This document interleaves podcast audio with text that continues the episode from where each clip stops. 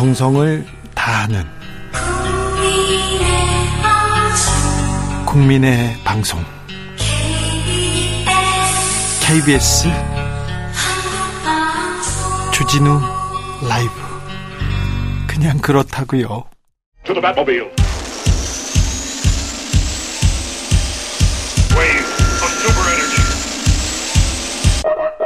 주 기자의 1분 여자친구를 때린 남성이 있습니다. 이 남성은 헤어진 여자친구를 때려 세 차례나 처벌받았습니다. 그런데 다시 여자친구를 찾아갑니다. 사귀자는 제안을 거부하자 여자친구의 얼굴을 때리고 목을 졸랐습니다. 이번에는. 여자친구는 뇌진탕으로 쓰러져 전치 3주 진단을 받았습니다. 서울지법 아닙니다. 인천지법 곽경평 판사. 과거 피해자를 폭행해 세 차례나 처벌받은 전력이 있다. 죄질이 불량하다. 엄중한 형을 선고해야 한다고 했습니다. 징역 5개월에 집행유예 2년. 아무것도 달라진 게 없습니다. 피해자가 스스로 피해를 대비해야 합니다. 아파트 발코니에서 음란 행위를 하는 남성이 있습니다. 10년째 여성만 보이면 음란한 행위를 합니다. 자기 집으로 오라고 손짓을 하고 옷을 벗고 네. SBS는 10년째 유리창을 가리고 사는 아파트 주민들의 사연을 전했습니다. 이 주민은 경찰에 신고도 했다고 합니다. 경찰은 집안에서 일어난 행위라 개입할 방법이 없다고 합니다.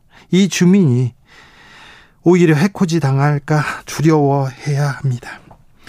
스토킹을 당하던 신당역 스토킹 피해자가 경찰의 도움을 청한 것은 지난해 10월이었습니다. 살인범 전 씨는 불법 촬영물을 피해자에게 전송하면서 협박했다고 합니다. 그래서 더 이상 견딜 수 없어서 신고했습니다. 처음에 경찰은 경고했습니다. 경고에도 전 씨는 나, 불법 촬영물을 유포하겠다고 협박합니다. 협박의 강도를 높입니다. 이러, 이러면 찾아가는 방법밖에 없다. 협박 메시지를 보내기도 했습니다. 경찰은 전 씨를 긴급 체포해서 구속영장 청구했습니다. 그런데 법원에서 주거가 일정하고 증거 인멸할 하고 도주할 우려가 없다는 이유로 기각했습니다. 도주 우려는 없었습니다. 살해 우려가 있었습니다. 전 씨의 스토킹은 그 이후에 계속돼서요. 결국 1심 선고를 하루 앞둔 날 살인을 저질렀습니다.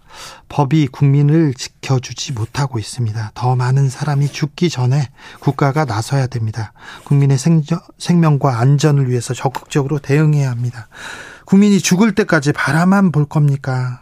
국민이 죽고 나서 감옥에 보내면 뭐 합니까? 지금까지 주기자의 1분이었습니다.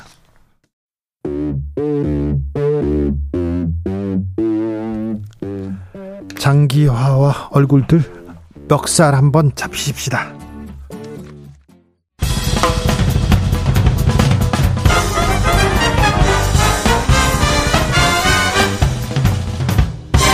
훅 인터뷰 모두를 위한 모두를 향한 모두의 궁금증 훅 인터뷰 최근 스토킹 범죄에 대한 국민적인 불안과 분노 커지고 있습니다. 스토킹 처벌법이 시행 중인데 아직 실효성이 부족하다는 지적 계속 나옵니다. 자세한 내용 경기대 범죄심리학과 이수정 교수와 이야기 나눠보겠습니다. 교수님 안녕하세요. 네, 안녕하세요. 신당역 살인 사건 어떻게 보셨습니까? 아, 갈 길이 멀구나. 또, 이제, 희생이 돼서, 이번만큼은, 어, 정말 실효적 어떤 변화가 있었으면 좋겠다, 이런 생각을 지금 갖고, 어, 뭐, 여러 가지 제가 할 수 있는 일을 찾고 있습니다. 네. 스토킹 피해자가 신변보호를 받고 있어요. 받고 있는데, 네. 또 스토킹을 당해도 가해자가 구속될 확률이 3%도 안 된다는 그런 통계가 나왔더라고요. 네, 네, 네. 뭐가 잘못된 겁니까? 그러니까 일단은 그 스토킹이 얼마나 위험한 범죄일 수 있는지를 예. 어, 일반인은 물론이고 수사기관조차 정확히 파악을 하지를 못하고 있다 이렇게 얘기할 수밖에 없을 거고요. 예. 일단은 그냥 뭐 남녀가 사귀다가 뭐 이 헤어지자니 구애 행위를 할 수도 있는 거 아니냐는 정도의 인식으로는 그렇죠. 피해자의 생명을 보호하기가 일단 원천적으로 어렵다. 여기서부터 사실 모든 문제가 출발해야 될 걸로 보이고요. 예. 어, 1년에 이제 저희가 한 달만 있으면 스토킹 처벌법 그 운영한 지가 1년이 되거든요. 네. 근데 아마 뭐 사건화가 되는 그 범죄가 한 15,000건 정도 1년에 발생하는 것 같은데 네. 문제는 그 중에 한 10% 정도가 이제 위험한 스토킹 사건들일 것으로 추정이 됩니다. 네. 그렇기 때문에 이런 부분에 대해서 뭐 다음 달이 1년이니까 지금 신고된 사건 내용에 대해서 좀 분석이 필요하다 이런 생각이 들고요. 예. 그러면 초기 단계에서 이 지금 위험한 스토킹을 미리 좀 민감하게 감수성 있게 그 판단할 수 있는 기준이 그러면 근거가 뭐가 돼야 되느냐 하는 부분에 대해서 좀 그 제시할 수 있어야 될 거라고 생각이 듭니다. 그래야 네. 수사기관에서도 뭐 재판부에서도 지금 구속영장 신청하고 청구하고 임시조치 뭐 신청하고 이런 일들이 보다 원활하게 될 것이기 때문에요. 네. 일단 스토킹 범죄에 대한 그 분석, 자세한 분석과 가이드라인이 조금 있어야 될 것 같아요. 스토킹 후에 어, 연인 사례가 발생하는 비율이 40%까지 어, 이렇게 잡혔다는 내용도 있는데 지금 스토킹 처벌법 어떤 구멍이 있습니까? 어떤 맹점이 있어서 조금 보충해야 됩니까? 그러니까 지금 이번 사건도 성폭력 처벌법 상의 어떤 범죄로 수사를 받던 와중에 피해자 가해자 사이에서 스토킹이 벌어진 사건이거든요. 예. 그런데 현행 스토킹은 이제 피해자가 합의를 해주면 사건이 그냥 유야무야 증발을 하게 돼 있어요. 예, 그게 예. 단위사 불벌죄 신고죄인 거죠. 그렇죠. 그러니까 신고를 해야만 이거 처벌을 하는 그렇습니다. 그러니까 이제 피해자가 고소를 했는데 고소를 취하해주면 얼마든지 사건화가 안 될 수 있다는 생각 때문에 더더욱 피해자를 협박하고 공갈하고 못 살게 구는 그래서 결국은 취하를 안 해주니까 앙심을 먹고 살해하기에 이르는 이런 식으로 이제 법률이 지금 네. 그 정의가 돼 있어요. 만들어져 있어요. 예. 그래서 이 부분에 대해서 반의사 불벌죄 다시 말해서 친구죄를 폐지해달라고 입법 초기부터 계속 이제 지적을 해 왔는데도 그게 개정이 잘 안 되고 있다가 이번 사건을 계기로 이번에는 꼭 지금 이 반의사 불벌죄를 폐지를 꼭 해야 됩니다. 네, 네. 그래야만 수사가 진행이 되고 수사기관에서 강제력을 가지고 개입을 하고 임시조치도 좀 더 분명, 분명하게 하고 또 수사를 하니까 구속영장을 청구할 근거가 생겨서 법원에서 그 근거로 구속영장을 뭐 인용을 할 수가 있는 이런 상황이 될 겁니다. 그렇기 때문에 일단 이번 참에 반의사 불벌죄는 무슨 일이 있어도 폐지돼야 된다. 네. 그러 그거부터가 이제 시작으로 보입니다. 네. 한 시의원이 서울시의원입니다. 좋아하는데 안 받아주니까 살인을 저지른 것이다. 이런 얘기를 했는데 이건 완벽하게 잘못된 말이죠. 그러니까 그게 이제 문제의 핵심이라고 아까도 말씀을 드렸던 겁니다. 인식의 변화가 있어야 된다. 네. 좋아하는 사람을 괴롭히는 건 사실은 구행위가 아니죠. 아니죠. 네, 그러니까 결국은 피해자의 이야기를 들어야 됩니다. 피해자의 이야기를 가해자, 피의자만 들어야 될 뿐만 아니라 수사기관이 피해자의 이야기에 귀를 기울여야 돼요. 예.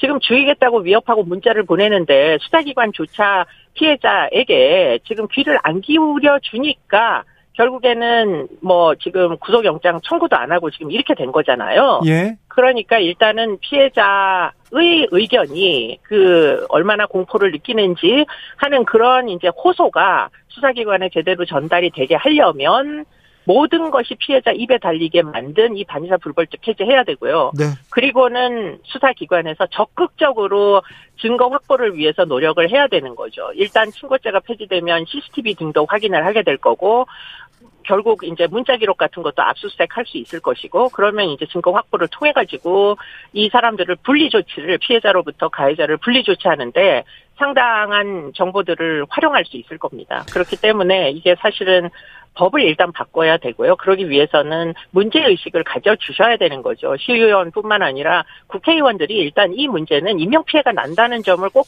인지하시어 이번 참에 꼭 법을, 입법을 뭐 해주시기를 부탁드립니다. 네. 어, 이 범죄가 여성 혐오 범죄는 아닙니까? 이게 사실은 성범죄도 피해자가 여성이 많고 뭐 만일 가정폭력도 여성이 피해자가 많은데 이게 전부 여성 혐오범죄다라고 정의를 내리는 건 그렇게 정의를 내릴 수도 있다고 저는 개인적으로 생각해요. 예. 그런데 그 정의로서 우리가 그 대책을 마련할 수 있을까요? 그러면 남성들은 모두 어 위험한 사람들인가요? 그거는 아니지 않습니까? 예. 그렇기 때문에 지금 어떻게 레이블링을 하느냐는 별로 중요한 문제가 아니다. 대안을 찾는 게 지금 당장 필요한 일이고요. 지금 지난해 그리고 이번에까지 7명 정도 되는 여성들이 스토킹으로 살해됐습니다.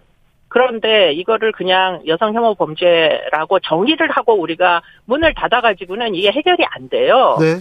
그렇기 때문에 스토킹 범죄의 특이성을 좀 더 치밀하게 분석을 해가지고 스토킹이 중단되게 하려면 도대체 어떻게 해야 되는 건지. 네. 예컨대 지금 가해자들은 어, 입건이 되고 난 다음에도 사실은 방어권 행사를 위해서 불구속 상태로 재판을 준비합니다. 그런 이번 이번에도 그렇죠. 피해자처럼. 예. 네, 그러니까 그게 적당하냐는 거예요. 피해자를 계속 위협할 텐데. 네. 그렇기 때문에 감시의 대상이 결국에는 스토커가 돼야 되는데 그 스토커를 감시의 대상으로 삼느냐 삼지 않느냐는 그 스토커가 성별이 남자냐 여자냐 하고는 관계가 없는 거예요. 스토커 중에는 여성도 있습니다. 그렇기 때문에 지금 지나치게 그 지금 이 사건으로 어 어떻게 보면은 뭐 정치 쟁점화를 하지 말고 네. 대책 대책을 찾아야 되는 시점인 거예요. 이제 더 이상의 희생을 용인할 수가 없습니다. 네네. 그렇기 때문에 대책을 꼭 찾아야만 합니다. 자, 무엇보다도 피해자들을 좀 보호할 수 있는 피해자들이 기댈 수 있는 신변 보호 좀 제도는 좀 바꿔야 될 것 같아요. 신변 보호를 그 피해자만 감시하고 피해자만 안전한 곳으로 옮기고 이래서 되는 게 아니에요. 예. 그러니까 지금까지 신변 보호를 여성들만 관리를 잘하면 된다. 피해자만 관리를 잘하면 된다. 라는 생각 때문에 스마트워치를 피해자에게 주지 않았습니까? 예. 그런데 감시의 대상이 피해자가 돼야 되나요? 가해자가 돼야 되나요? 가해자가 돼야죠. 그렇죠. 가해자를 잘 관리하죠. 열도도 못 그렇죠, 막는데. 그렇죠. 맞습니다. 그렇기 때문에 스마트워치를 아무리 줘도 스마트워치를 누르고 경찰이 현장까지 도착하는 5분 안에 여성이 사망하는 거잖아요. 피해자들이. 예. 예. 그러니까 지금 이 그 전체적인 어떤 무게 중심을 가해자 감시 인권 침해가 좀 되더라도 가해자에게 전자 감시를 할 수 있는 위치 추적을 할 수 있는 방식으로 바꿔야 된다. 우리가 사실 코로나 때 위치 추적 다 당했잖아요. 코로나에 감염된 분들은. 네. 그러니까 기술적으로 위치 추적을 하는 거는 불가능하지 않습니다. 네. 그렇기 때문에 피해자를 위협하는 가해자가 어디로 가는지 피해자에게 접근을 하고 있는지 안 하고 있는지 이런 거는 기술적으로는 이젠 알 수 있어요. 네, 네. 그렇기 때문에 그런 기술을 개발해서 지금 이 피해 당사자에게 가해자가 접근하는지를 알려준다거나 하는 제도로 지금 네. 대폭 변경해야 된다 이런 생각이 듭니다. 그렇죠. 근데 뭐 무죄 추정 원칙은 또 존중돼야 되나 가해자 중에 몇 번에 동일 이렇게 동일된 폭행이나 이렇게 스토킹 어, 가해를 저지른 사람한테는 어떻게 좀 기준을 만들어 줘야죠. 그렇습니다. 상습 스토커들을 감시해야 되는 거지 네. 그냥 뭐 호감, 호감 을 느끼는 여성한테 한번 만나자고 하는 사람들까지 전부 다 다 감시 대상으로 삼자는 얘기는 절대 아닌 거죠. 네네. 어느 정도 기준을 세워야 됩니다. 경찰이 그렇습니다. 오늘 스토킹 긴급 응급 조치 판단 기준 개선하겠다고 했는데요. 조금 어떤 기준 개선해야 되고 어떻게 달라져야 됩니까? 그러니까 지금 일단 뚜껑을 열어봐서 이 사람이 얼마나 상습적으로 피해자에게 접근을 했던 건지를 일단 경찰이 파악할 수 있어야 돼요. 예, 예. 그런데 그 기준을 파악함에 있어서 지금 스토킹 동종 전력만 지금 열람을 해서는 안 되고요. 그 전에 성범죄 전력이 있는지, 폭행 전력이 있는지 이런 전과들까지 다 경찰 실무자들이 알 수가 있어야 됩니다. 거기까지 그래야 봐야죠. 예. 그렇죠. 그래야 누가 위험한지를 일단 파악할 수 있기 때문에 그렇기 때문에 그 기준 안에는 지금 전과를 열람할 수 있는 권한, 또 벌금까지도 확인해 볼 수 있는 권한 이런 것들을 주어야 합니다. 왜냐하면 이번 사건에 지금 신상이 공개된 분도 그 전에 음란물로 벌금을 받은 전력이 있고 운전자를 폭행한 전력이 있는 사람이에요. 네. 그렇기 때문에 그런 위험 인자들이 있는지를 경찰이 파악할 수가 있어야 네. 누가 위험한 행위를 하게 될 건지를 예견할 수 있고 그래야 그 지침이 제대로 어 위험을 예견할 수 있는 지침으로 활용이 될 겁니다. 네. 신당역 스토킹 살해범은 폭력 성도 있었고요. 그다음에 좀 음란물도 봤었고 그러니까 위험했는데 공무원 신분이었다는 점만 이렇게 보셨던 것 같아요. 판사님은. 네, 그 정보가 법정까지 선출이 안 됐던 걸로 보입니다. 아, 그렇군요. 네, 네. 그렇습니다. 아, 오늘 음, 신당역 스토킹 살인 사건의 피해자에 대한 신상 공개가 됐어요. 그런데 신상 공개가 아, 이 성, 스토킹 범죄 재발 방지나 예방에 도움이 됩니까? 제가 볼 때는 뭐 소잃고 외양간 고치는 제도 밖에는 되지 않는 거 아닌가. 지금 그 피의자에 대한 정보와 감시는 피해자가 살아있을 때 했어야 되는 거잖아요. 그렇죠. 그러니까 그 정보를 지금 공개할 게 아니라 살아 있을 때 이 피의자가 접근하는지 등등의 정보를 피해자에게 전달을 할 수 있었어야 되는 거죠. 네. 이런 부분을 뭐 앞으로 꼭 고쳐주셨으면 좋겠습니다. 네. 02, 0277님께서 소 잃고 외양간도 못 고치는 우리나라 법 답답하고 안타깝습니다. 충분히 예견된 사고였는데 왜 막질 못했을까요, 이번에도. 1704님께서 스토킹 범죄자는 예비 살인자입니다. 발생 즉시 강력하게 구속 집행해야 됩니다. 구속을 친고죄도 폐지해야 됩니다. 얘기하는데, 어, 아까 제가 어제 읽었던 기사인데요. 네. 여자친구를 때린 남성이 있는데 헤어진 여자친구를 세 차례나 때려가지고 처벌받았어요. 그런데 또 때렸어요. 그런데 음. 집행유예입니다. 그러니까 집행유예 시에는 네. 결국 피해자에게 다시 돌아갈 수 있잖아요. 집행이 그렇죠. 이제 중단됐으니까. 예. 결국 그럴 때는 지금 아마 법무부에서 발표를 한 것 같은데 전자감시 를 이제 고려하겠다 스토커 같은 경우에 지금 스토킹 행위를 학습적으로 하는 경우에 그렇게 발표를 한 걸로 제가 어디서 뉴스를 봤거든요 기사를 예, 예. 그러니까 그런 종류의 부가적인 조치 부가적인 준수사항 이런 것들이 따라와야 그래야 집행유예가 돼도 피해자에게는 접근하지 않도록 할 수 있을 겁니다. 네. 스토킹 범죄 사실 아는 사람이 괴롭히고 아는 사람이 나를 해를 끼치려고 하면 더 무섭지 않습니까? 그렇죠. 사회적 좀 인식도 좀 바뀌어야 돼요.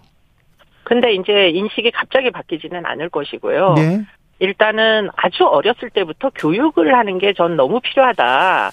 싫어하는 행위를 하는 건 상대에게 위협을 하는 거나 진배 없다라는 걸 아주 어린 시절부터 인격 교육을 통해 가지고 가르쳐야 된다고 생각이 듭니다. 네.